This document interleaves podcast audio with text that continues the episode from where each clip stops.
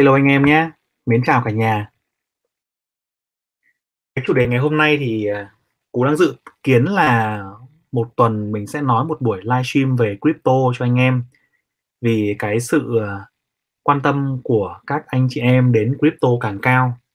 Nhất là hôm nay Cú cũng nghe một cái chị, một chị rất là thân của mình, cũng chả biết gì về tài chính cả, lại bảo là mình hướng dẫn cho, cho chia sẻ thông tin về crypto. Thế thì mình sẽ làm những cái chủ đề gọi là buôn chuyện crypto để chia sẻ những cái gì mình học hỏi được, những cái trải nghiệm thực tế của mình cùng với mọi cùng với mọi người nhé. Thì cái chủ đề ngày hôm nay là một cái chủ đề khá là vỡ lòng, tức là làm cách nào đó để anh em có thể hiểu blockchain là gì một cách đơn giản nhất, một cách dễ hiểu nhất.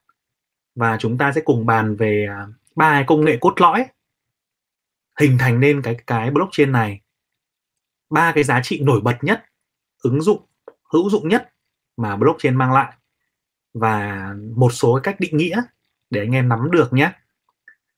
À, những cái ngôn ngữ và những cái cách hiểu trong cái phạm trù nó hơi lằng nhằng này, Cú sẽ cố gắng diễn giải bằng cách nào mà tất cả mọi anh em đều hiểu. Ok chưa? Thì cái chủ đề ngày hôm nay nó cũng hơi nhiều thông tin một tí. Anh em xem xong thì mình có thể là mình xếp lại trong cái phần xem sau ấy, để mình có thể xem tiếp trong cái lần tới nhé. Rồi, chào anh em nhé, chào tất cả anh em trong một cái ngày mưa rét. uh, Ở Hà Nội đang rất là mưa rét đúng không? Thì anh em đi lại cẩn thận và giữ gìn sức khỏe. Rồi,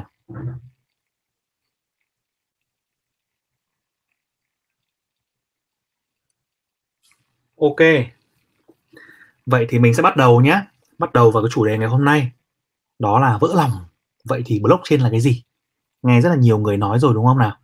Và chắc là anh em cũng đã tìm hiểu qua báo chí, qua báo đài. Thế hôm nay chúng ta sẽ cùng định nghĩa lại về blockchain là gì trong trong livestream này nhé.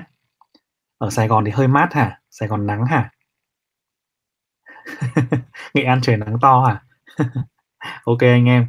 Rồi, về bản chất ấy, chúng ta hình dung rằng blockchain nó được dựa trên ba công nghệ cốt lõi là như này. Cái công nghệ cốt lõi thứ nhất mà chúng ta cần quan tâm ấy, là nó gọi là về cái lý thuyết trò chơi. Phần này chắc anh em cũng nghe đến rồi đúng không? Một số người chúng ta chúng ta chơi game đi, hoặc chúng ta chơi bắn bi với nhau đi, thì nôm na rằng cái lý thuyết trò chơi này, bản chất của nó là nó nói về cái hành vi của con người, làm sao đó để khi chúng ta tham gia vào bất kỳ một trò chơi nào, có thể đó là trò chơi về giải trí, hay là trò chơi về công nghệ, hay là Squid Game mà anh em vừa xem ấy, chúng ta sẽ có một cái bản chất của tất cả mọi người ấy, là làm sao dành cái phần lợi về mình nhất, đúng chưa? Làm sao chúng ta có cái quyền lợi lớn nhất cho bản thân mình. Thế lý thuyết trò chơi này có rất nhiều các cái phạm trù khác nhau, rất nhiều bài học, rất nhiều case study, nhưng bản chất của nó tạo nên một cái nền tảng về marketing, một nền tảng về bán hàng, thậm chí là rất rất nhiều thứ trong cả tâm lý đầu tư chứng khoán nữa. Thì cái công nghệ đầu tiên mà, mà blockchain dựa vào ấy, nó chính là cái lý thuyết trò chơi, đúng chưa? Đó là giải giải quyết cái bài toán các vị tướng Byzantine đấy, đúng chưa? Và cái công nghệ thứ hai của nó ấy, là công nghệ về mạng lưới ngang ngang hàng. Mạng lưới ngang hàng tức là gì? Tức là anh em hình dung rằng ví dụ như là chúng ta chat với nhau ở trên Facebook ấy, à, ông ông A nhắn tin cho ông B, như là Thu Hoài đi, nhắn tin cho Mai Văn Trúc chẳng hạn. Thế thì Thu Hoài sẽ cần phải thông qua ông Facebook để nhắn tin, đúng chưa? Thì ông Facebook ở giữa gọi là ông ông trung tâm, ông center, ông trung tâm. Thế còn mạng lưới ngang hàng thì nó sẽ không có ông trung tâm đấy. Mạng lưới ngang hàng thì tức là ông Thu Hoài và ông Nguyễn Văn Trúc kia kìa cũng có thể chứa một phần cái máy chủ ở trên đấy, và hai ông này có thể gửi thông tin cho nhau mà không cần một ông thứ ba xác nhận. Đấy, hay nôm na các anh em hình dung rằng giống như chúng ta dùng Gmail ấy, đúng không? Chúng ta dùng Gmail thì khi mà, mà Cú muốn gửi mail cho bạn Nguyễn Hùng Quyến chẳng hạn, thế thì Cú sẽ phải thông qua hệ thống của Google, Cú sẽ gửi một cái email đến Nguyễn Hồng Quyến: xin chào Nguyễn Hồng Quyến. Thế nhưng mà khi đó thì Google sẽ là người đứng ra nhận cái mail của Cú, và sau đó sẽ gửi cái thông tin đấy đến Nguyễn Hồng Quyến. Thế còn trong mạng lưới ngang hàng ấy, thì Cú và Nguyễn Hồng Quyến đều không cần một ông thứ ba, chỉ cần hai ông có một cái phần mềm để có thể hiểu nhau, và chúng ta có thể gửi trực tiếp đến nhau và không cần ông thứ ba xác nhận. Đấy là mạng lưới ngang hàng, đúng chưa? Thế còn mật mã học là cái gì? Mật mã học thì nôm na nó là một cái dạng như là mã hóa tất cả những cái thông tin mà anh em không muốn bị lộ ra ngoài. Với phần này anh em nhớ ngày ngày xưa không? Anh em nhớ cái mật mã học ngày xưa mà anh em dùng thư học bàn đấy. Thư học bàn không biết là các em anh em trẻ bây giờ còn không, nhưng mà cái thời của cú ấy là rất hay có thư học bàn. Mà chính cú cũng bị một vụ là mình viết thư buổi mình học buổi sáng, thế là buổi chiều có một lớp khác học, lớp đấy bằng bằng khóa với mình, thế là mình mới viết thư cho cái bạn ở trên ngồi cùng chỗ mình ở buổi chiều. Thế viết thư thì thấy bạn ấy trả lời chữ thì rất là đẹp, xong rồi giọng văn thì có vẻ lâm ly bi đát, thế là mình làm quen, nhắn nhắn hỏi nhắn nhắn han. Thế cuối cùng là nhắn xong thì một thời gian xong thì hỏi bảo gặp nhau nhé, thế nọ đấy kia, thì bạn lại nói bạn là là con trai. Thế là mình mình mất hứng luôn, mình không mình không gửi thư nữa và không viết nữa, từ đến giờ không viết nữa. Đúng trải nghiệm lần đầu tiên viết thư học bàn cũng là trải nghiệm cuối cùng. Thế nhưng mình thấy rất nhiều đứa bạn của mình viết thư học bàn có vẻ thu hoạch được rất là tốt. Thì cái câu câu chuyện của chúng ta khi mà chúng chúng ta viết thư là chúng ta không muốn biết cái thằng nào buổi trưa chúng nó loáy toáy và chúng nó lấy thư mình chúng nó đọc. Thế xong chúng nó rêu rao ra là thằng này viết thư thế nọ thế kia, đúng chứ nào? Thì cái câu chuyện ấy, mật mã học nó giúp anh em làm việc đấy. Nếu anh em mà có một cái bộ từ khóa trong đó diễn giải rằng chữ A là số một, chữ B là số năm, chữ C là số tám chẳng hạn, thì cái cái bộ mà mã hóa đấy chúng ta gọi nó là key, đúng không ạ? Chúng ta gọi nó là chìa khóa. Thế thì khi mà anh em đưa cái chìa khóa đấy thống nhất với cái người mà thư của anh em ấy, thì chỉ khi nào mà chúng có chìa khóa chúng ta mới hiểu đơn thư của nhau thôi, đúng chưa nào? Còn lại tất cả những cái ký tự bình thường ấy được biến thành những con con số đấy. Thế nên nôm na nó là như vậy, đấy là mật mã học. Thế thì blockchain ấy nó kết hợp cả ba công nghệ này. Ba công nghệ này thì có từ rất lâu rồi, có từ chục năm trước đây rồi. Thế nhưng mà blockchain nó kết hợp cả ba công nghệ này và nó hình thành ra một công nghệ. Vào năm hai không không chín thì có một người tên danh xưng là Satoshi Nakamoto, đúng không ạ? Ông này rất là nổi tiếng, nhưng đến cho đến tận bây giờ vẫn không ai biết ông ấy là ai, là một cá nhân hay là một tổ chức hay là một ai đó, không ai biết. Thì ông kết hợp cả ba công nghệ đó và ông đề xuất ra một cái giải pháp gọi là tiền tệ của internet, tiền tệ điện tử là Bitcoin, đúng chưa ạ? Và cái sự hình thành từ năm hai không không chín đó đến giờ thì nó tăng trưởng rất là nhanh. Nó vẫn là một thị trường rất là nhỏ bé, thị trường rất mới, nhưng nó tăng trưởng rất là nhanh. Và ba cái ứng dụng của nó đấy, sau sau khi mà chúng ta hiểu rằng hiểu là ba cái giá trị, ba cái cốt lõi này: công nghệ về lý thuyết trò chơi, công nghệ về mạng lưới máy tính ngang hàng, công nghệ về mật mã học, thì anh em sẽ thấy rằng blockchain hình thành và đại diện đầu tiên là Bitcoin, và nó mang lại cho chúng ta là ba cái ứng dụng quan trọng. Và ba cái giá trị nổi bật nhất của nó là cái gì? Ba cái giá trị nổi bật nhất của Bitcoin blockchain ấy và thì nó là cả ba cái ba cái lợi ích này. Thứ nhất thì nó là phi tập trung.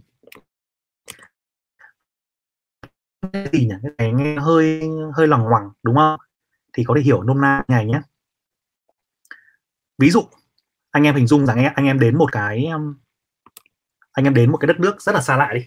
Anh em bây giờ anh em đến Venezuela đi, đúng chưa? Bây giờ anh em đến Venezuela mà mua dầu mỏ chẳng hạn, anh ví dụ anh em là con của bố anh em, bố của bất kỳ anh em là tài tài phiệt, cử anh em đến Venezuela để mua dầu mỏ, đúng chưa?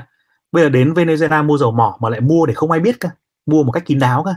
Thế bây giờ mình mình mua dầu của nó chẳng hạn, nhưng mình lấy gì trả nó bây giờ? Mình không tin cái thằng này, mình không tin cái thằng bán cho mình, vì thằng bán cho mình cũng một có thể là một thằng mafia. Mà trong một đất cái đất nước nó náo loạn như vậy, một cái nơi mà không ai tin ai và tiền tệ của đất nước đó thì đang bị sụp đổ. Thế thì có cách nào để anh để chúng ta giao dịch với cái thằng mà chúng ta không tin nó, đúng không ạ? Với một cái thằng có thể là một thằng rất là nguy hiểm và nó sẵn sàng lừa chúng ta không? Bình thường thì không có cách nào cả. Chúng ta phải thông qua hệ thống của ngân hàng, chúng ta phải phải trao đổi với nhau bằng tiền, có thể là tiền giả. Chúng ta phải trao đổi với nhau bằng chuyển khoản, nhưng có thể chuyển khoản thông qua ngân hàng thứ ba, nhưng ngân hàng thứ ba cũng có thể là một ngân hàng nằm tay trong của nó. Vậy thì cái việc mà phi tập trung ấy, cái sổ cái phi tập trung nó giúp chúng ta làm việc đấy. Nếu anh em đến Venezuela anh em mua dầu, cái thằng bán uh, anh em có thể show cho nó cái tài khoản của mình, cái ví của mình, trong đó có bao nhiêu Bitcoin. Nhưng mà khi đó chỉ một mình anh em mở thôi, nó vẫn có thể nhìn thấy anh em có bao nhiêu tiền, nhưng mà không ai có thể lấy được tiền ra ngoài trừ ngoại trừ chúng ta, vì chúng ta nắm giữ cái khóa của nó, đúng không ạ? Tức là người ta có thể biết trong ví chúng ta có bao nhiêu tiền. Chúng ta có thể có nhiều ví, có ví thì dùng để giao dịch, có ví thì dùng để tích trữ, đúng chưa ạ? Thế thì cái việc mà phi tập trung ấy và cái sổ cái công khai đó giúp chúng ta có thể giao dịch với những người lạ, thậm chí là với kẻ thù, mà chúng ta không cần tin tưởng nhưng mà giao dịch vẫn thành công, hay không ạ? Thì trước đây đến giờ, từ trước đến giờ trong lịch sử là không có cái tình trạng đó. Khi chúng ta muốn mua bán với ai thì chúng ta phải có niềm tin rất là lớn với người đấy. Thế nhưng mà từ khi mà Bitcoin và hệ thống blockchain ra đời ấy, thì chúng ta có thể giao dịch với cả người lạ, với kẻ thù mà hai bên vẫn hoàn tất giao dịch và quyền lợi vẫn được đảm bảo. Hai anh em hình dung ví dụ đi, bây giờ có một cái loại loại nữa, nó nó nghe nó hoang đường hơn, là kiểu người ngoài hành tinh đến trái đất chẳng hạn, đúng chưa? Thì họ sẽ không để tin tưởng vào bất kỳ loại tiền tệ nào cả, không để tin vào đồng đô la của nước Mỹ, không để tin vào nhân dân tệ của Trung Quốc, không để tin của nước Nga. Nhưng mà nếu mà họ chúng ta đưa blockchain ra thì đấy là một thứ mà chúng ta có thể có thể trao đổi với nhau mà không cần biết đối đối phương là ai mà vẫn có thể giao dịch được. Thì nó nó tạo ra một cái công một cái công cụ như thế. Thế còn cái việc ứng dụng nó như nào thì thì nó có rất nhiều ứng dụng, đúng chưa? Thì đấy là lợi ích thứ nhất, là phi tập trung. Chúng ta không dựa vào bên thứ ba để chúng ta hoàn tất giao dịch nữa. Chúng ta không cần dựa vào chính phủ, không cần dựa vào ngân hàng, không cần dựa, dựa vào bất kỳ một tổ chức nào để chúng ta hoàn tất giao dịch nữa. Ok chưa? Cái ứng dụng thứ hai của nó ấy, là cái sổ cái công khai. Cái sổ cái công khai tức là gì?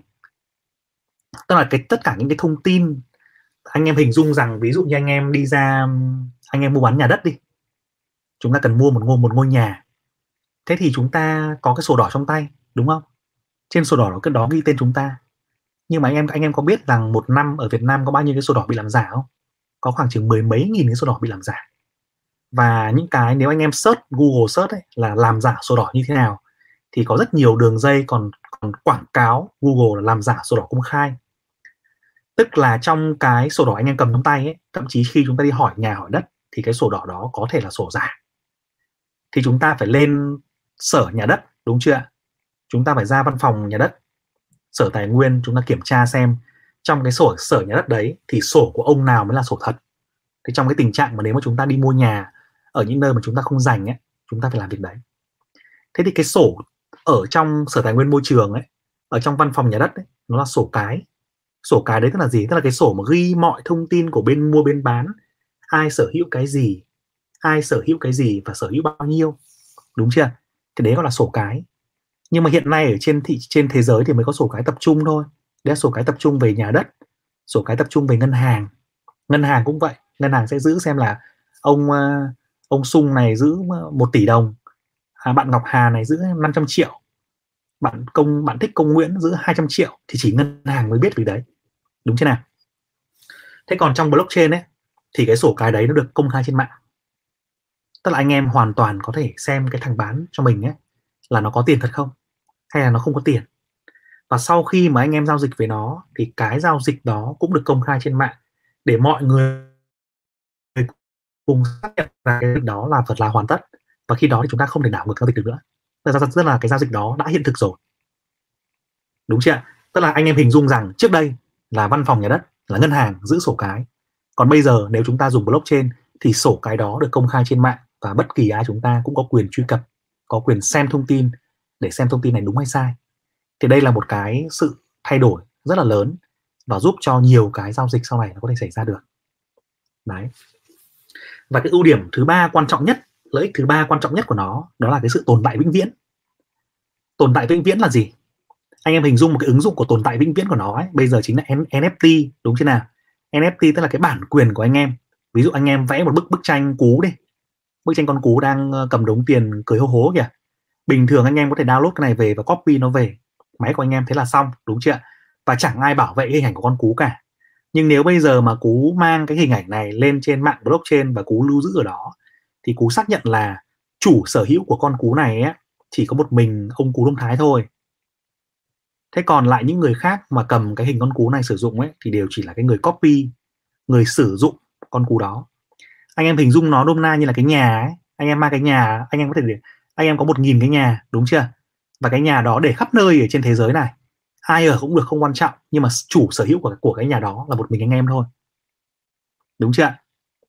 Vậy thì cái tài sản của anh em nếu ngày xưa chúng ta đăng ký ở, ở bên Cục Sở hữu trí tuệ ấy, thì nó chỉ tồn tại ở Việt Nam và những cái nước mà có cái hiệp ước chung của chúng ta về bản quyền. Nhưng nếu bây giờ anh em đăng ký trên blockchain ấy, thì anh em hãy hình dung rằng một cái điều rất tuyệt vời là nó sẽ tồn tại một nghìn năm nữa. Nó tồn tại đến khi nào? Nó tồn tại đến khi mà mọi cái máy tính trên trái đất này bị phá hủy. Bởi vì anh em hình dung rằng blockchain nó sẽ tồn tại cho đến khi nó tồn tại dưới máy tính mà. Nó đâu có dựa vào một ông cá nhân nào, nào đâu. Nó không dựa vào ông Satoshi Nakamoto là ông tạo ra blockchain, Bitcoin. Nó không tạo ra cái ông, nó không dựa vào ông Vitalik Buterin là cái ông mà tạo ra E T H, đúng không ạ? Nó dựa vào tất cả những người tham gia mạng lưới đấy. Miễn là anh em còn sử dụng một cái máy tính để chạy cho cái công nghệ blockchain này thì cái blockchain nó còn tồn tại vĩnh viễn. Chính vì vậy khi mà con người chúng ta mất đi rồi, rất nhiều người mất đi, thì cái tài sản của anh em là en ép tê ấy, nó sẽ tồn tại mãi. Và chính cái sự tồn tại mãi đấy nó làm cho en ép tê có giá rất là điên rồ. Anh em thấy không? Bán một cái dòng tweet giá hai triệu rưỡi, bán một cái bộ mà me me vớ vá vớ vẩn giá sáu mấy triệu đô. Thế nhưng mà cái người mua cái, cái của cái sản phẩm đấy, có thể họ là rửa tiền, có thể họ là ảo. Nhưng mà nếu mà mình nghĩ về một cái sản phẩm có thể tồn tại một nghìn năm nữa và mình là chủ sở hữu của nó vĩnh viễn cho con cho cháu mình ấy, thì nghe nó cũng vui chứ, đúng không?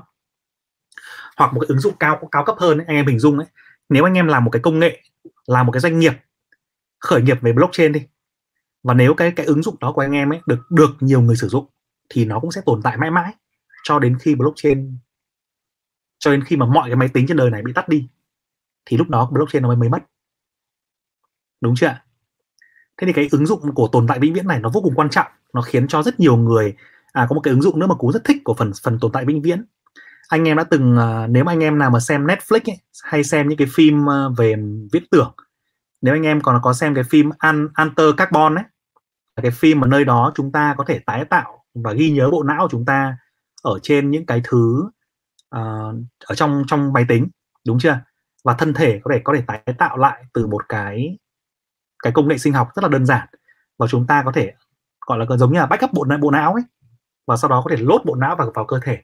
Thì khi đó thì cơ thể chúng ta lại sống lại và chúng ta có cái có cái trí nhớ giống như từ trước chúng khi trước trước khi chúng ta backup. Thì công nghệ đấy rất là hay. Hôm nay nói về Bitcoin nên là mọi thứ nó hơi hơi ảo ảo tưởng một tí nhé. Anh em thấy Cú có hơi ngáo ngáo một tí thì đừng đừng để ý, vì chúng ta nói về những cái công nghệ mới mà. Mà công nghệ mới thì nhiều khi chúng ta phải phải hơi mơ, nó hơi điên điên một tí, nó hơi xa vời một chút. Vẫn thực tế, sẽ có sự thực tế ở đây. Nhưng mà khi mà chúng ta mơ về một cái thứ gì để nó hơi xa vời ấy, thì chúng ta sẽ hình dung ra cách, hình dung ra cái sự ủng hộ, sự thiết lập để chúng ta có thể bằng cách nào đó chúng ta chạm đến một cái phần rìa của nó thì cũng rất là vui, đúng không nào? Khi mà anh em có một cái mạng lưới blockchain ấy, mà trong cái việc chúng ta có thể lưu trữ được những cái lịch sử của chúng ta, anh em hình dung rằng trong lịch sử ấy, mỗi khi một cái quốc gia bị xâm chiếm thì nó sẽ xảy ra việc là giết giết nhà nho và đốt sách, đúng không? Mỗi khi một cái dân tộc bị tiêu diệt thì cái việc tiếp theo của cái nhà độc tài ấy là sẽ giết toàn bộ những người đó và đốt toàn bộ những cái thứ liên quan đến cái dân tộc đấy để xóa sổ. Thì nếu bây giờ trong trường hợp mà chúng ta dùng blockchain để chúng ta lưu giữ toàn bộ những cái ký ức đấy, toàn bộ cái văn hóa đấy, thì kiến thức của nhân loại sẽ không bao giờ bị mất. Và chúng ta sẽ bảo vệ được cái dân tộc đấy, bảo vệ được cái quốc gia đấy. Ok chị ạ? Thì mình nghĩ rằng cái cái việc mà ứng dụng tồn tại vĩnh viễn ấy, nó sẽ có vô vàn ứng dụng trong đời sống mà chúng ta cần quan tâm. Ok chưa? Đấy. Vậy chúng ta đã hiểu được rằng là ba cái công nghệ hình thành ra blockchain là ba công nghệ này. Thấy rằng là ba cái ứng dụng, ba cái giá trị nổi bật nhất của nó là ba cái lợi ích này, ba cái giá trị này. Bây giờ mình sang cái phần là bảy cái định nghĩa về blockchain. Để phần này ấy, Cú tổng tổng hợp được và hiểu, cố gắng hình dung cho anh em được là cái gì. Khi chúng ta nói về blockchain ấy, có rất nhiều người nói cái định nghĩa khác nhau. Tại vì sao lại thế? Tại vì họ đứng trên mỗi cái vai trò của họ. Có người đứng trên vai trò của người lập trình, có người đứng trên vai trò của nhà đầu tư, có người đứng trên vai trò của nhà phát triển, có người đứng trên vai trò của nhà sáng tạo, vân vân và vân vân, đúng không? Thế thì có rất nhiều cái định nghĩa về blockchain và rất nhiều cái ứng dụng về blockchain. Thì Cú điểm hình ra điểm điểm ra đây bảy cái định nghĩa, bảy cái ứng dụng để anh em đứng, anh em có thể thấy rằng là đứng dưới mỗi cái góc nhìn của một người khác nhau ấy, chúng ta sẽ có định nghĩa khác nhau nhé. Thứ nhất là nếu mà dành cho nhà đầu tư ấy, mà chúng ta, mình sẽ trong cái chủ đề của mình về buôn chuyện crypto ấy, thì mình sẽ nói nhiều hơn về những cái thứ dành cho nhà đầu tư. Nếu mà dành cho nhà đầu tư là chúng ta là ép không thì nó sẽ là một dạng tài sản, đúng chưa ạ? Nó sẽ là một dạng tài sản để chúng ta thay thế cho vàng, chúng ta thay thế cho một phần chứng khoán, chúng ta, chúng ta tăng giúp cho cái danh mục tài sản tăng trưởng của chúng ta tăng trưởng nhanh hơn. Và với cái quan điểm của Cú ấy, thì mình cũng nghĩ rằng chúng ta nên dành ra khoảng chừng hai phần trăm đến tối đa là năm phần trăm cái tài sản của chúng ta. Nếu anh, anh em đang có một tỷ thì anh em có thể bỏ vào khoảng năm mươi triệu đầu tư vào cái thị trường này. Thì nó là một cái lựa chọn Cú nghĩ rằng nó xứng đáng để chúng ta tham khảo. Vì nếu mà chúng ta có mất thì nó cũng không mất nhiều, nhưng mà nếu mà chúng ta được thì được được rất là lớn, đúng chưa? Và đặc thù thì để, để mà đầu tư như thế nào thì sẽ có trong những cái live, live stream sau nhé. Trong live stream sau về đầu tư làm sao để mà hold, để mà nắm giữ lâu dài, hay đầu tư thế nào để mà chúng ta có thể là lướt sóng, thì có rất nhiều phong cách, rất nhiều phương pháp. Nó cũng giống với chứng khoán đấy, nhưng mà chúng ta sẽ phải tìm ra cái phương pháp nào phù hợp với mình và chấp nhận cái rủi ro của nó, có ưu điểm và nhược điểm của nó, đúng chưa? Thì cái thứ nhất là dành cho nhà đầu tư thì nó là một dạng tài sản. Và ngoài ra còn có những cái ứng dụng gọi là ứng dụng đề DeFi nữa. DeFi tức là Decentralized Finance, nói nhau ngọng quá, Decentralized Finance, à, nói nhiều quá sinh ngọng anh em ạ, nói nhiều quá ngọng liễu ngọng lô, n với l lẫn lẫn lộn hết cả ra. Cái DeFi này, này Decentralized Finance ấy, thì tức là nó giống nó nó sẽ mang lại toàn bộ những cái thông tin, những cái công nghệ, những cái dịch vụ ở thị trường tài chính lên trên mạng internet hết. Tức là anh em hình dung rằng anh em có nhu cầu đi gửi tiền, anh em có nhu cầu đi chuyển tiền cho bà con ở nước ngoài, đi gửi tiền tiết kiệm. Bây giờ chúng ta chỉ có ra ngân hàng thôi, đúng không? Thế nhưng mà khi mà blockchain nó phổ biến rồi ấy, anh em chả cần phải ra ngân hàng nào cả. Ngay ở trên internet nó có những cái phần mềm giúp anh em lên trên đó, cắm cái ví của mình vào và làm những cái động tác y hệt như vậy. Một là tôi muốn gửi tiền, hai là tôi muốn chuyển tiền cho bà con ở nước ngoài, và chỉ trong vòng vài phút thôi mọi thứ sẽ thực hiện. Và không cần phải một ông thứ ba nào xác nhận hết, không cần phải ra gặp cô ngân hàng uh, giao dịch viên xinh xắn quen thuộc của mình, không cần phải nói chuyện với thằng trưởng phòng ngân hàng vớ va vớ vẩn hãm, đúng không? Mà cũng không cần phải đi lo lắng rằng mình để tiền nhiều đây sợ có mất không. Thì tất cả mọi thứ đấy thì bên blockchain nó có thể giải quyết cho anh em được bằng ứng những ứng dụng DeFi. Và DeFi bây giờ thì nó đang tăng trưởng rất là nhanh. Anh em có thể hình dung rằng cái thị trường DeFi á, đây là tổng cái số tiền ở trên toàn bộ thị trường công nghệ blockchain từ tháng sáu năm hai không hai mốt, à hai mươi ấy, số tiền này nó chỉ khoảng dưới một tỷ đô. Nhưng đến thời điểm bây giờ là khoảng chừng mười lăm tháng thì số tiền nó tăng hơn hai trăm lần, tức là khoảng hơn hai trăm tỷ đô trên thị trường đã được đưa vào hệ thống DeFi để phát triển. Thì mình cho rằng đây là một cái có thể nó đang hơi nóng quá, nhưng mà cho thấy một cái xu hướng có vẻ như là nó sẽ càng lúc nó càng chắc chắn hơn trong việc là phát triển những ứng dụng phi tập trung ở trên thị trường này. Và mình nghĩ rằng là nó vẫn còn rất nhiều cơ hội, đúng chưa? Rủi ro thì vẫn rất nhiều nhé, rủi ro trong crypto cực kỳ nhiều. Anh em hình dung rằng thị trường crypto nó có thể giảm giá đến tám mươi phần trăm trong chỉ có hai ngày thôi, tám mươi phần trăm trong hai ngày nhé. Mỗi ngày giảm ba bốn mươi phần trăm là bình thường. Thế nhưng mà nếu mà chúng ta nhìn trong dài hạn ấy, chúng ta đầu tư mà chúng ta không không vay mượn, chúng ta đầu tư vào những cái mã mà nó thực sự là tốt và an, an toàn, hoặc nó khả dĩ tốt trong top mười chẳng hạn, thì khả năng thành công rất là cao, đúng chưa? Rồi, quay lại cái phần này. Cái là ứng dụng thứ nhất là dành cho nhà đầu tư thì nó là một dạng tài sản, những cái ứng dụng về ứng dụng về DeFi, đúng chưa nào? Cái định nghĩa thứ hai là dành cho người làm trong ngành tài chính ấy, thì nó sẽ liên quan, nó là một cái sổ cái phi tập trung. Tại vì sao lại như vậy? Tại vì những cái người làm trong ngành tài chính hiện nay ấy, thì họ đều phải dựa vào sổ cái tập trung của ngân hàng, sổ cái tập trung của trung tâm lưu ký. Ví dụ anh em hình dung bây giờ anh em mua chứng khoán trên thị, thị trường đi, à, anh em sẽ thấy rằng là có cái sổ cái của vê ét đê ấy, của trung tâm lưu ký. Trung tâm lưu ký là nơi duy nhất ở Việt Nam và là nơi, nơi an toàn nhất ở Việt Nam để lưu trữ chứng khoán của anh em. Anh em có thể mua chứng khoán qua công ty chứng khoán, nhưng mà nếu mà chứng khoán được lưu trữ ở trung tâm lưu ký thì công ty chứng khoán có phá sản chúng ta không làm sao hết. Thì trung tâm lưu ký lưu trữ cái sổ cái tập trung của anh em, và họ phải dùng rất nhiều công nghệ cao cấp bắt tiền để lưu trữ điều đó, đúng chưa ạ? Và có và nếu mà chúng những cái người khác, những người làm trong ngành tài chính ấy, làm về dịch vụ cho vay, dịch vụ về e tê ép, dịch vụ về uh, gửi tiền thì gần như không thể can thiệp được vào đấy để họ phát triển ra những ứng dụng khác. Thế nhưng mà nếu với blockchain thì cái sổ cái đấy có thể công khai và rất nhiều những cái dịch vụ tài chính phái sinh, dịch vụ khác có thể phát triển trên cái nền tảng đó khi mà thông tin được public với mọi người, đúng chưa? Rồi, ứng dụng thứ ba nhé, là dành cho chủ doanh nghiệp, cho nhà kinh doanh. Nếu anh em nào mà đang kinh doanh trong mảng công nghệ, anh em nào mà đang kinh doanh trong những cái mảng liên quan đến bản quyền, liên quan đến mảng là tranh ảnh, kỹ thuật số, đúng không ạ?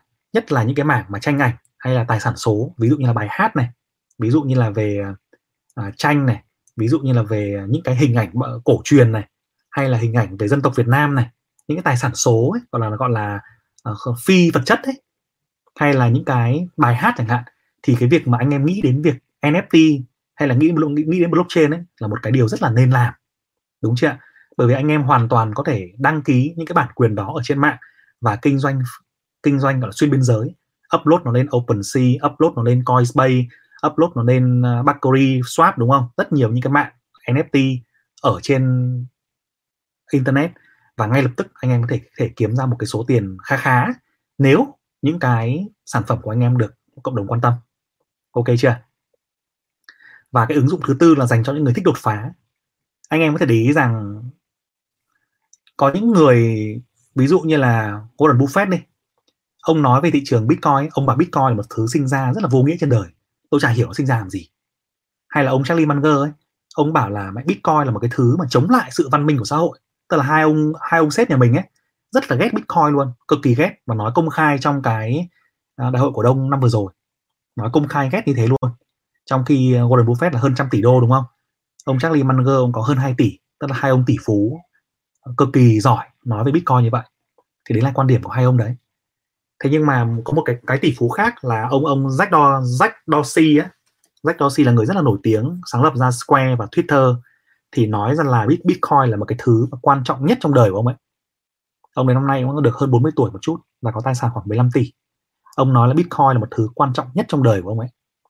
Và nếu mà trong đời ông ấy mà không không thấy rằng Square và Twitter là hai cái thứ có thể lan tỏa đi Bitcoin đi nhiều nơi ấy, thì ông đã bỏ quách cái thứ đấy để đi theo Bitcoin rồi.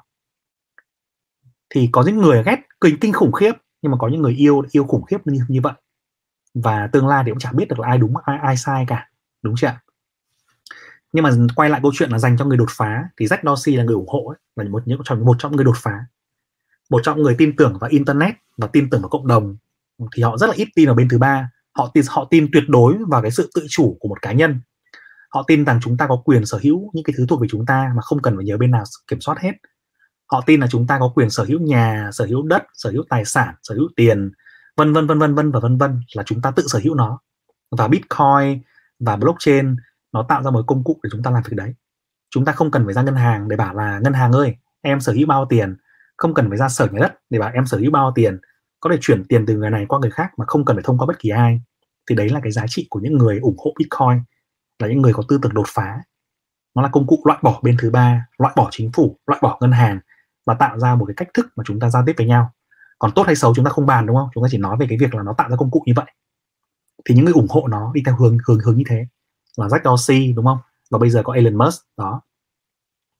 Rồi cái ứng dụng thứ năm nữa thì đặc biệt là là dân đa cấp và lừa đảo ấy, thì ở Việt Nam anh em thấy rất nhiều, đúng không? Suốt ngày bảo đầu tư tiền số, đầu tư tiền ảo, rồi lừa toàn mười mấy nghìn tỷ đấy. Hay không, mình cũng mình cũng phục các các bác nhà mình là nhiều tiền thật, nhiều tiền để chúng nó lừa thật, và mỗi lần lừa chúng nó toàn mười mấy nghìn tỷ, mấy chục nghìn tỷ để đi lừa lừa tiền. Tại vì sao như thế? Tại vì các anh chị thuộc nhóm dân đa cấp ấy, thì các anh chị là cực kỳ nhạy, nhạy kinh khủng luôn. Cứ cái gì mới, cái gì hay là có thể tạo ra game để lừa được. Đó. Thì khi anh em đầu tư vào Bitcoin, đầu tư vào blockchain là một cái thị trường mà không được pháp luật công nhận, đúng không ạ? Việt Nam mình là không công nhận.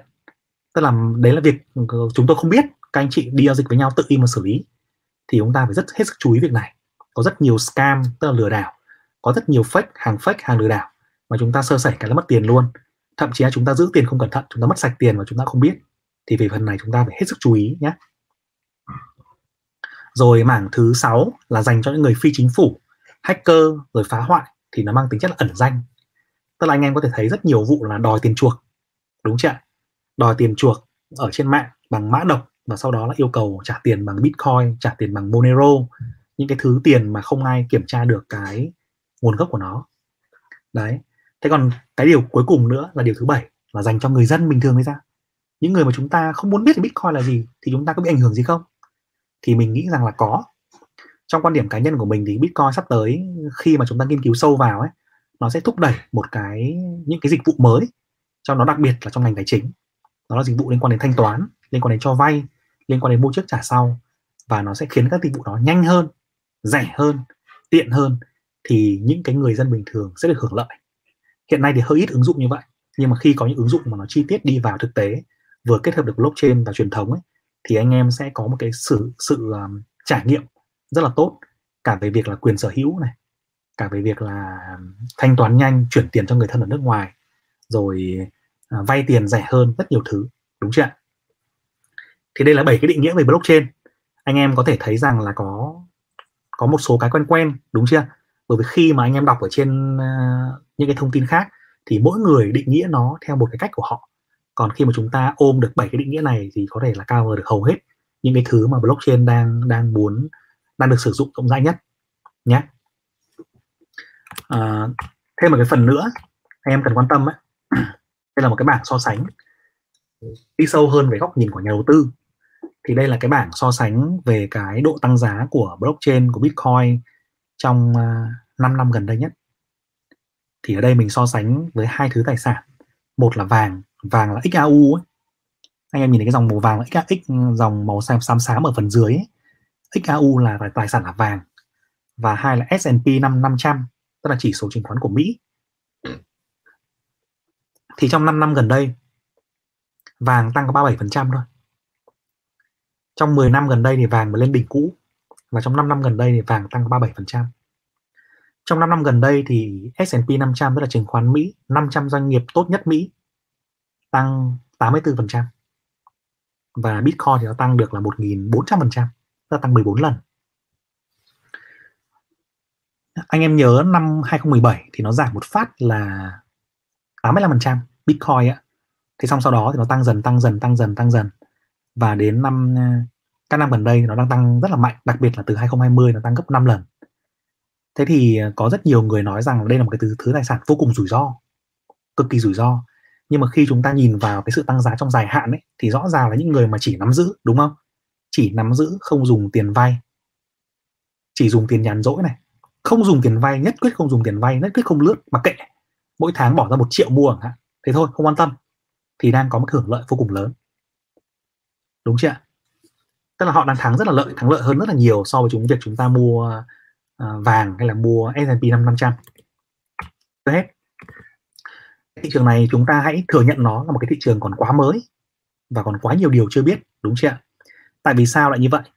Tại vì hiện tại bây giờ ấy, cái vốn hóa của cả cái thị trường Bitcoin chỉ khoảng hai nghìn năm trăm tỷ đô, trong đó Bitcoin là khoảng một nghìn hai trăm, còn lại tất cả những cái crypto khác là một nghìn hai trăm năm trăm tỷ.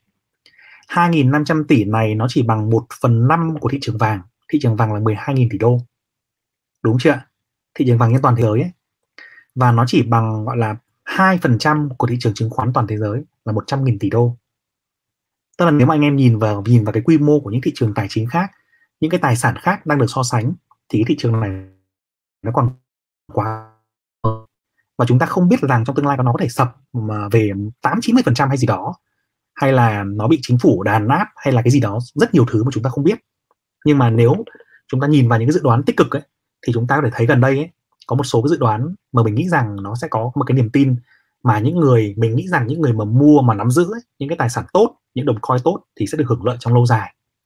Ví dụ có một ông là ông Fidelity, Fidelity ở đây mình viết sai chính tả, thiếu chữ tờ.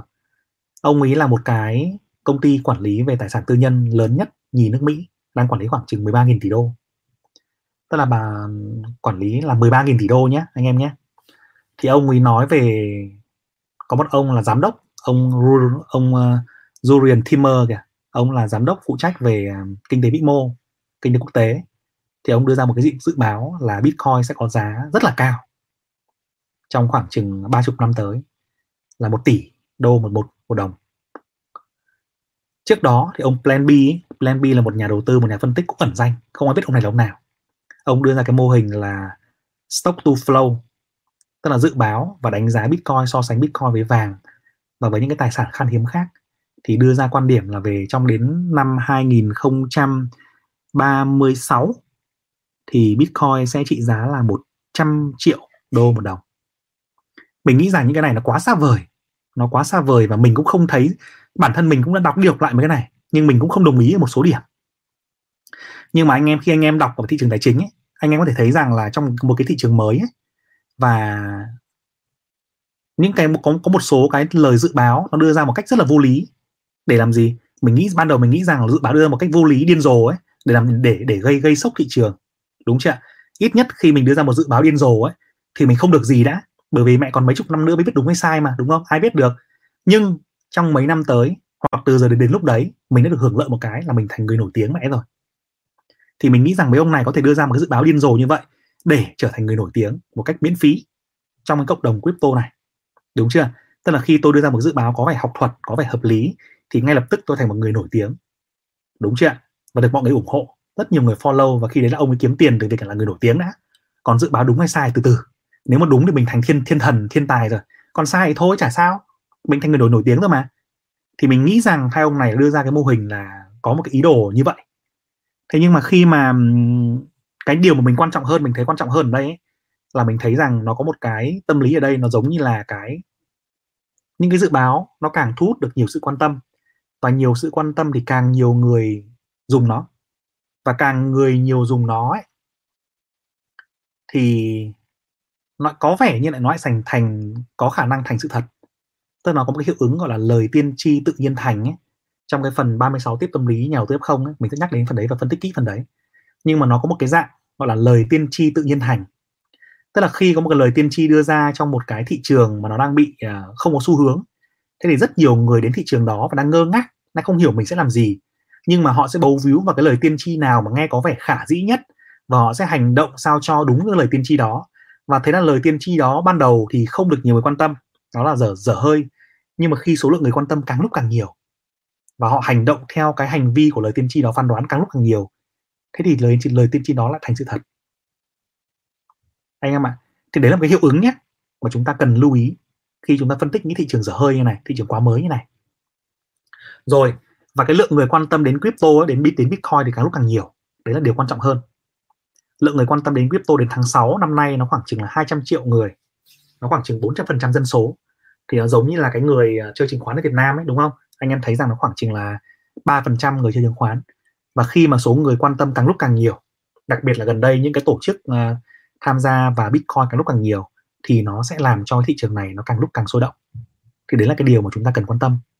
Nhưng mà đó chỉ là ngắn hạn thôi. Còn trong dài hạn thì mình vẫn nghĩ rằng nó chúng ta nên nắm giữ thôi, chứ không nên lướt lát, không nên margin ở thị trường này. Vì nó yêu cầu những, những cái skill cũng rất là đặc biệt. Chứng khoán mười phần trăm thắng ở trong cái ngắn hạn, nhưng mình nghĩ Bitcoin thì chắc là chỉ có chừng một nửa này, chắc ít hơn năm phần trăm thắng. Còn ông nào dùng margin, dùng future hay là dùng cái gì đấy thì dễ thua lắm, dễ bay tài khoản lắm, đúng chưa? Rồi, một cái điểm quan trọng nữa mà anh em cần quan tâm ấy là một cái sự kiện là một cái sự kiện mà rất là quan trọng trong cái tháng này, đặc biệt là tuần này. Đấy là khi mà chúng ta nghe đồn đến một sự kiện là quỹ e tê ép Bitcoin, đúng không? Quỹ e tê ép Bitcoin đầu tiên sẽ được chấp thuận ở Mỹ và giao dịch. Và quỹ e tê ép đó thì nó không mua hợp đồng Bitcoin giao ngay, mà nó mua hợp đồng Bitcoin Future. Và anh em biết rồi, khi mà nó đã mua cái gì mà liên quan đến phái sinh, đến Future ấy, nó sẽ làm cho cái giá cả của hàng hóa đấy biến động điên rồ luôn. Biến tăng thì tăng vãi trưởng luôn, mà giảm thì giảm vãi linh hồn luôn. Thế thì không biết rằng là cái việc đấy nó sẽ làm cho Bitcoin ảnh hưởng như thế nào. Thế nhưng mà có một số cái cái dự báo lạc quan ấy, thì nó sẽ so sánh cái Bitcoin e tê ép với cả vàng e tê ép. Anh em mà nào mà chơi vàng thì cũng biết cái quỹ ét pê đê rờ Gold Share, đúng không? Là quỹ vàng e tê ép lớn nhất thế giới. Bây giờ nó khoảng chừng bốn mươi tỷ đô ấy, quản lý. Thì tại thời điểm đầu tiên là quỹ e tê ép vàng đầu tiên được niêm yết là vào năm hai nghìn không trăm lẻ bốn. Lúc đó là vàng ở bốn trăm đô. Và sau đó thì nó thúc đẩy một cái, một cái chu kỳ tăng giá cũng rất là mạnh. Đúng chưa? Tăng giá liên tục và tăng giá rất là mạnh. Và tăng lên khoảng hai nghìn đô. Khi mà nó kéo được một cái dòng tiền nhàn rỗi của rất nhiều tổ chức, nhà đầu tư cá nhân đi vào thị trường. Thế thì mọi những người ủng hộ Bitcoin tăng giá thì đang đi theo cái xu hướng đấy. Mình thì mình cũng nghĩ ngắn hạn rằng là Bitcoin tăng giá theo xu hướng đấy. Còn dài hạn thì không không biết. Đúng chưa? Thì đây là một cái, những cái thông tin mà rất là vỡ lòng và rất là sơ cơ bản về trên để cho anh em hiểu.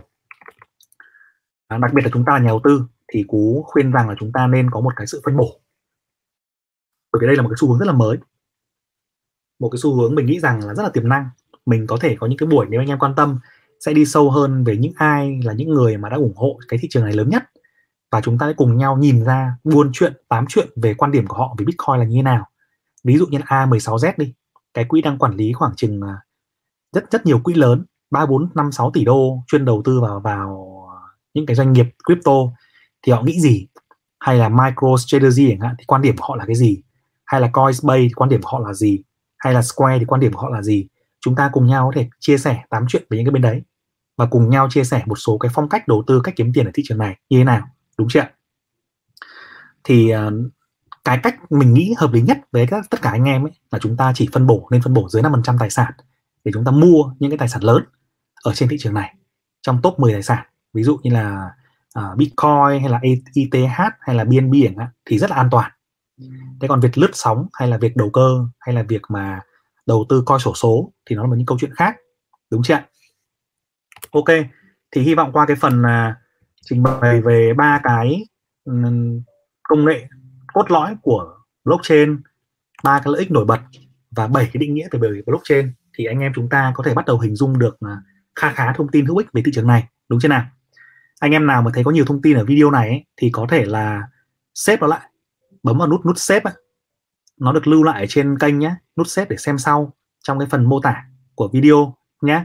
Và nếu mà thích thú về cái chủ đề này thì chúng ta sẽ cùng nhau một tuần chúng ta có ít nhất một, một buổi về chủ đề blockchain để cùng nhau tìm hiểu, cùng nhau đánh giá, cùng nhau tìm kiếm cơ hội trong thị trường này nhé. Ok chưa? Rồi, bây giờ Cú sẽ cùng chia sẻ với anh em một số câu hỏi liên quan đến chủ đề ngày hôm nay, và câu hỏi được nhiều anh em quan tâm nhé.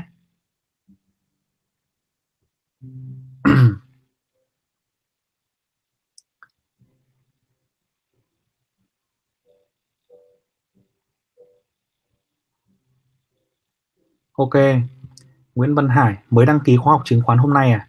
Ok, học hành chăm chỉ và nhé anh em nhé. Anh em nào mà từng học khóa học chứng khoán rồi thì cố gắng làm bài tập đầy đủ nhé.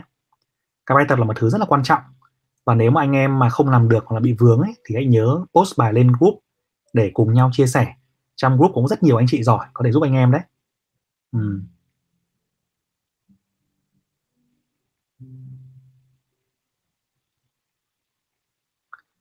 À, Trần Hải Nam đúng không? Quỹ e tê ép Bitcoin sẽ đầu tư vào coin nào vậy anh Cú? Bito e tê ép hiện nay thì họ đang đang đầu tư vào future em ạ. Họ không đầu tư vào spot. Tức là họ sẽ không mua Bitcoin trực tiếp, mà họ sẽ mua Bitcoin future. Phương Việt, chiến lược cạnh tranh hả? Chiến lược cạnh tranh là về marketing mà, sao mình lại hỏi những chủ đề này nhỉ? Đúng không? Đây có bạn Phan Ngọc Hiệp hỏi một câu liên quan này. Sự khác và giống nhau của bê tê xê và altcoin. Nếu là Cú thì top ba altcoin nên đầu tư là coin nào và tại sao? Ok, câu hỏi này rất là hay. À, chúng ta hình dung rằng bê tê xê là một cái block đồng Bitcoin đầu tiên, đúng chưa? Đồng Bitcoin đầu tiên của thị trường, và nó thúc đẩy mọi thứ. Nó hiện nay nó vẫn là đồng Bitcoin, đồng coin chiếm cái vốn, tỷ trọng vốn hóa lớn nhất trong cái thị trường crypto. Thì đó chúng ta hay gọi Bitcoin là coin coin coin chính, coin vua ấy, đúng chưa? Hiện nay Bitcoin đến ngày hôm nay thì nó chiếm khoảng chừng là bốn mươi lăm phần trăm tổng giá trị vốn hóa của cả thị trường. Thì nó vẫn là coin vua. Và tất cả những đồng altcoin khác, hay là đồng coin rác khác, hay là đồng đồng coin dự án khác, thì nó đều phụ thuộc rất lớn vào Bitcoin. Nếu Bitcoin neo ở giá cao thì altcoin mới tăng được. Altcoin ở đây là những đồng coin đằng sau, những đồng, đồng coin ra đời sau. Ví dụ như là e tê hát cũng có thể coi là là altcoin, Binance vẫn là altcoin, Cardano vẫn là altcoin, ích rờ pê hay là Sol vẫn là altcoin. Tất cả những đồng coin thứ hai gọi là altcoin hết, đúng chưa? Còn bạn nói là top ba altcoin nên đầu tư thì nó sẽ tụi tùy, tùy thuộc vào quan điểm của từng người. À, nếu bạn là holder ấy, bạn nắm giữ dài hạn, thì mình nghĩ rằng trong cái top mười altcoin ấy, đầu tiên ấy, loại trừ thằng thằng u ét đê tê ra, đúng không? Loại trừ XRP ra, XRP và u ét đê tê ra, thì mình nghĩ rằng là những cái đồng coin khác đều đáng quan tâm. i tê hát, bê en bê, Cardano, uh, Sol, Polkadot, Doc thì mình không dám nói gì cả, đúng không? Nhưng mấy đồng coin mà có những cái nền tảng công nghệ tốt, có team tốt đằng sau, có dự án và tham vọng lớn, thì mình nghĩ rằng là ba mấy cái đồng đó thì mình, bản thân mình đều nghĩ rằng nó có rất là tiềm năng, nó rất là rất là tiềm năng. Còn việc mà chúng ta nên phân bổ như nào thì nó sẽ phụ thuộc vào chiến lược của chúng ta. Ví dụ bây giờ chúng ta quyết định phân bổ là năm phần trăm tổng tài sản vào thị trường crypto này. Thế trong năm phần trăm đó chúng ta sẽ đầu tư bao nhiêu vào bê tê xê, chúng ta đầu tư bao nhiêu vào altcoin, và chúng ta đầu tư bao nhiêu vào những cái coin xổ số khác. Bitcoin thì tăng trưởng ngon rồi, nhưng mà altcoin trong uptrend tăng trưởng còn ngon hơn, đúng chưa? Nhưng mà còn coi sổ số thì rất nhiều bạn nói coi sổ số là tăng trưởng còn năm mươi lần, một trăm lần một năm. Thế bỏ vào đấy khoảng năm trăm đô chẳng hạn, hoặc là một trăm đô chẳng hạn, mà tăng được một trăm lần thì nó rất là vui. Đấy, thế nhưng mà bù bù lại thì rủi ro là mất trắng. Thì ở trong câu chuyện này chúng ta phải hình dung rằng trong mỗi loại coin đó, mỗi cái bê tê xê đấy hay là altcoin đấy, hay là các những cái cái đồng coin sổ số kia, thì chúng nó đều có cái luật chơi của nó. Thì khi mà chúng ta hiểu luật chơi của ba cái thứ đó rồi ấy, thì chúng ta bắt đầu mới phân bổ một cách chi tiết được. Còn nếu ban đầu mà để khởi khởi điểm đầu tiên ấy, thì mình nghĩ rằng anh em nên mua bê tê xê hoặc anh em mua những đồng coin lớn trong top mười, trừ mấy cái đồng coin mình vừa nói ra, trừ ích rờ pê, trừ đê o xê, trừ uh, Tether ra, đúng không ạ? Thì những đồng coin khác đều có cái câu chuyện của riêng nó. Cardano, Binance, bê ét xê, Sol, đê o xê, đúng không ạ? Terra đều có câu chuyện của rất hay của riêng nó nhé. Rồi à, bạn Ngọc Hiệp thì nói là à, nói nói nói thêm một chút nữa với Ngọc Hiệp rằng à, làm thế nào để Bitcoin tốt để đầu đầu tư, tức là cái phương pháp. Cú thì cũng uh, có đầu tư cả vào altcoin, có đầu tư cả vào mấy đồng coin sổ số thử nghiệm kiểm tra, và mình cũng đang nghiên cứu khoảng chừng mười cái phương pháp để định giá nó. À, thử đang thử nghiệm cách nào đúng hay sai và cần trải nghiệm thời gian.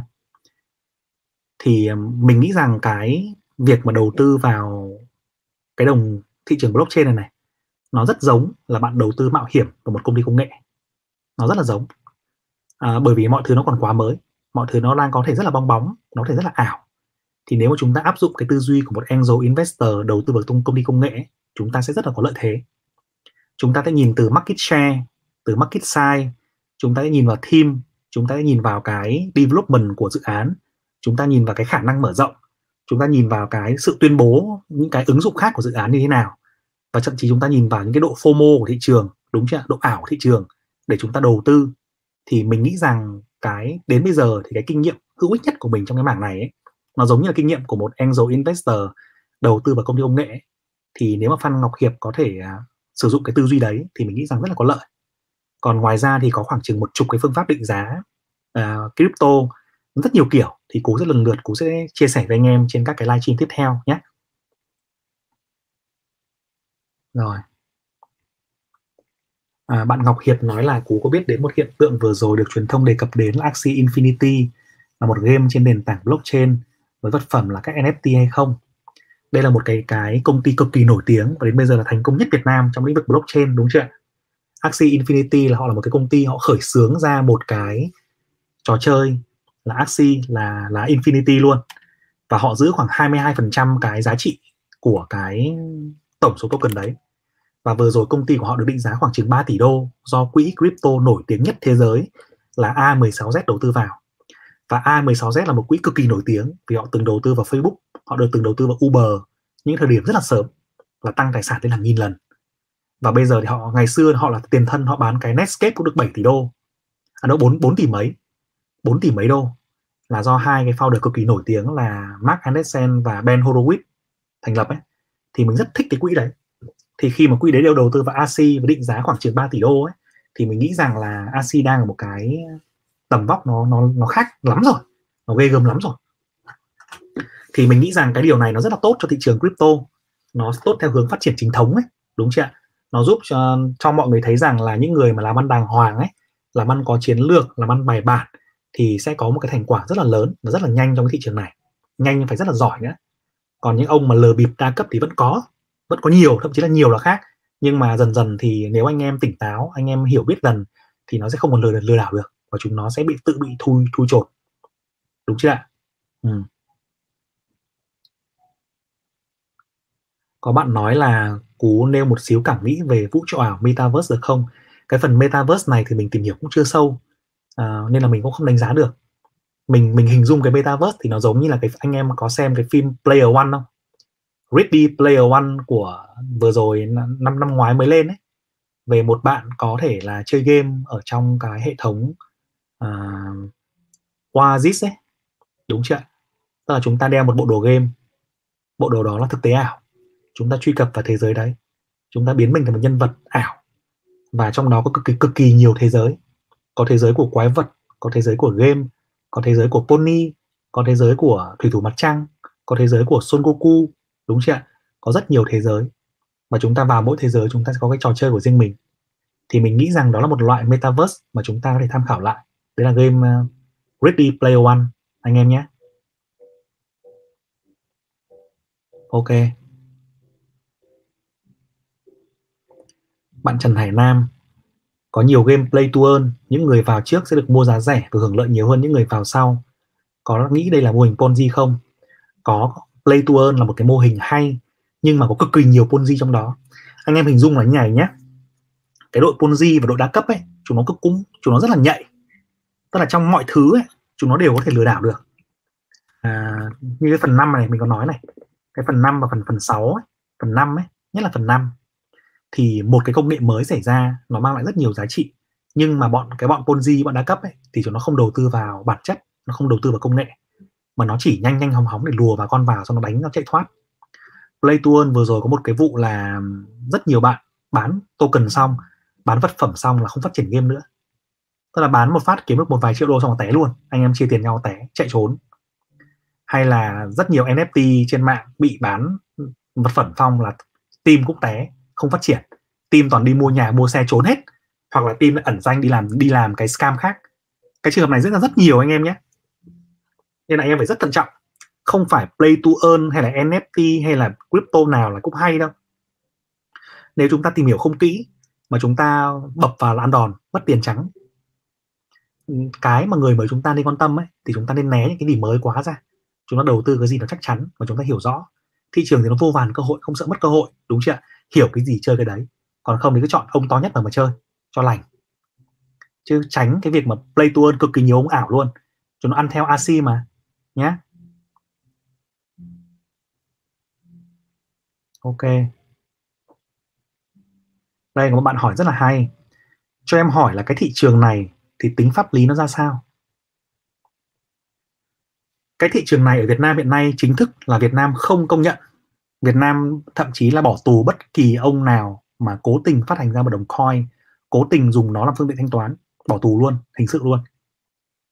Nhưng bù lại thì họ không họ họ coi như cái này là ngoài vòng pháp luật, họ không cấm, nhưng họ cũng không quản. Tức là nếu anh em mua và mua bán với nhau ấy, anh em tự đi mà quản. Anh em tự uh, hiểu biết về đối tác, tự hiểu biết về cách thức, tự bảo quản tài sản của mình. Chính vì vậy nó cũng rất là rủi ro. Nếu anh em bị fail mà trên thị trường này, anh em mất tiền ấy, không ai bảo vệ cả. Chỉ có vác dao đến nhà thằng kia thôi, hỏi bây giờ một là mày giả tiền, hai là tao mẹ xử lý mày ngay tại đây. Nhưng mà đen ở một chỗ là thị trường này không biết thằng kia là thằng nào, rất là khó tìm. Hay là có cái vụ mà năm ngoái anh em bắt mấy chục tỷ ở trong Sài Gòn ấy, à, bắt đội của của thằng Tuấn Euro ấy, không có bắt được đâu. Bắt xong thì chính người đi đòi tiền lại bị bị mang tội là đi đòi, đi cho vay nặng lãi và đi đòi tiền xã hội đen. Thế thị trường này là rủi ro pháp lý rất là cao. Mà rất cao như vậy thì chúng ta nên làm gì? Thì khi chúng ta tham gia, chúng ta phải hiểu rất là rõ về cách thức chúng ta tham gia như thế nào để chúng ta tự bảo vệ mình. Ví dụ anh, anh em tham gia trên sàn, chọn sàn lớn nhất mà chơi. Anh em xác minh xong thì cất giữ ví như thế nào cho nó an toàn. Thì nó có, sẽ có một số cái kỹ năng cơ bản anh em cần phải tìm hiểu rõ nhé.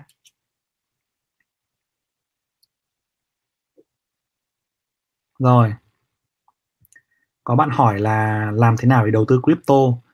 Hôm nào anh để buổi sau anh sẽ hướng dẫn cho mọi người đầu tư cầm tay chỉ việc cho mọi người sử dụng một cái sàn mà anh hay dùng là sàn Binance nhé.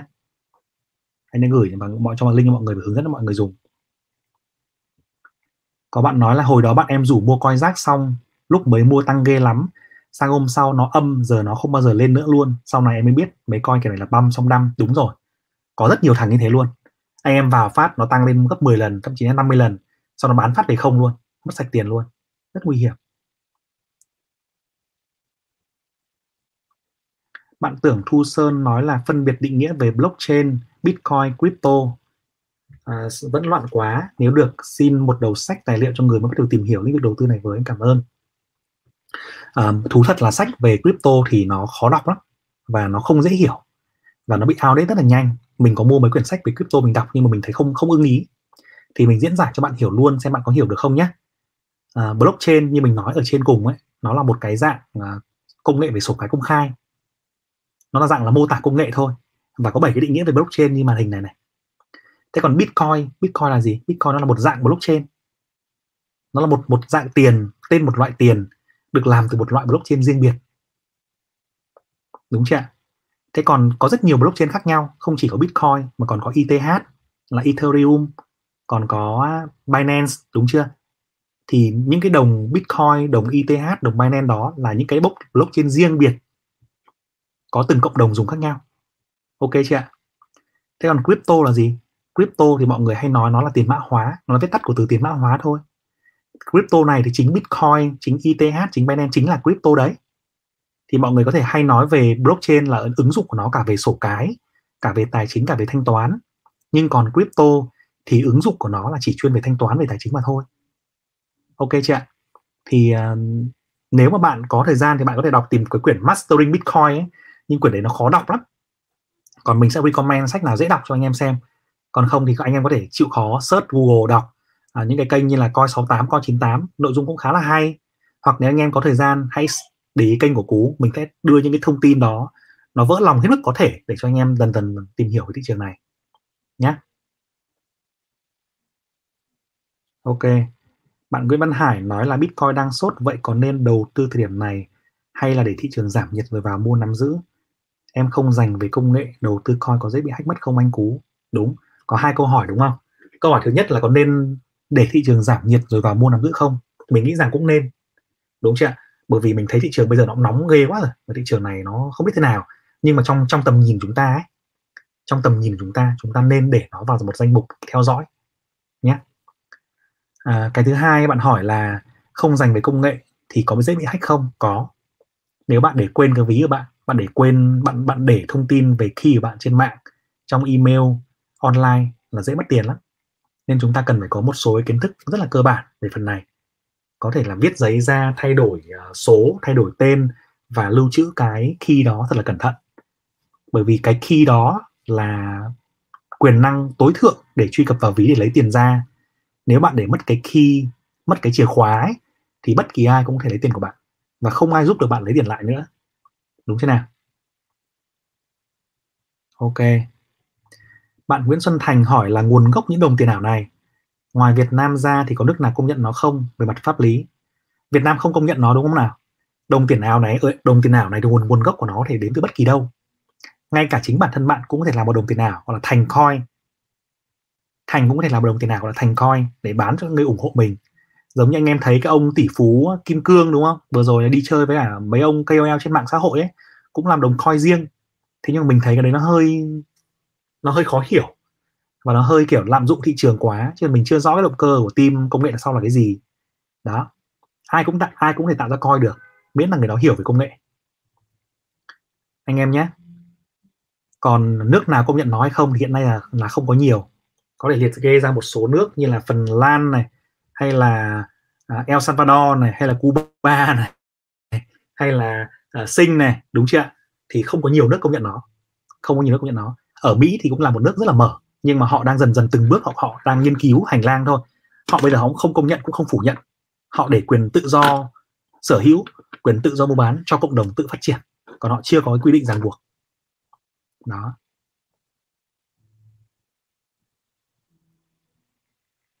Ok. Hoàng Nam Stakecoin.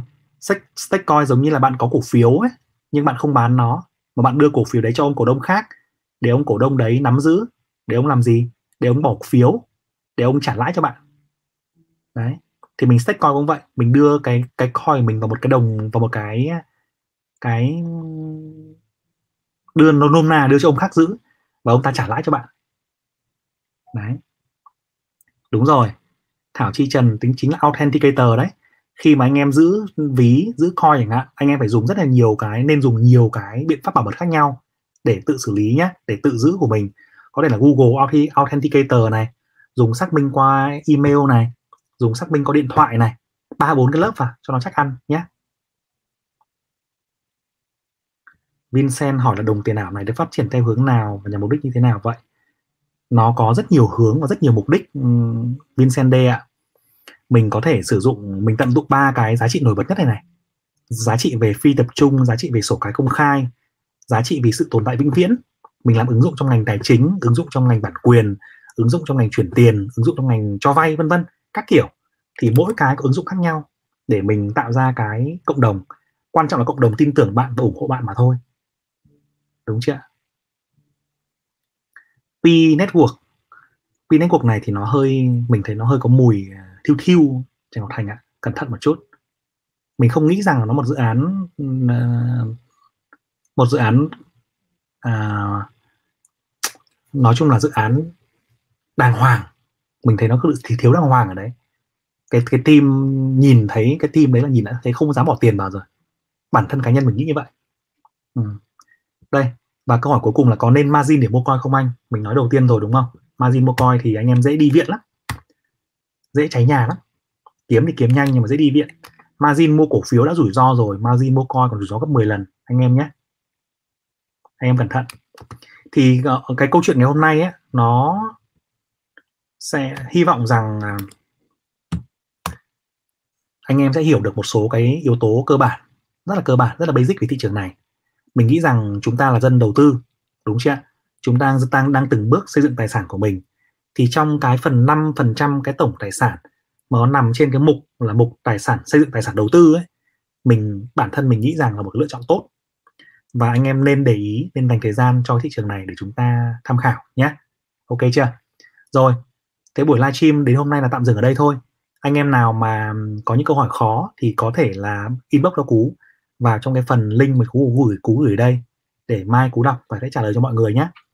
Và hiện nay Cú mới cứ để cái phần là phần thành viên membership ở trên kênh YouTube.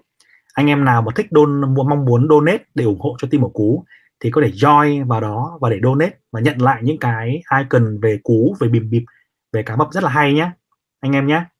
Anh em nào muốn mua khóa học ấy, chứng khoán hay là muốn tham gia khóa học về phái sinh, về vỡ lòng thì cũng bấm vào đường link này. Trong đường link này thì Cú sẽ hướng dẫn cho anh em những cách thức thông tin đầy đủ. Ok chưa?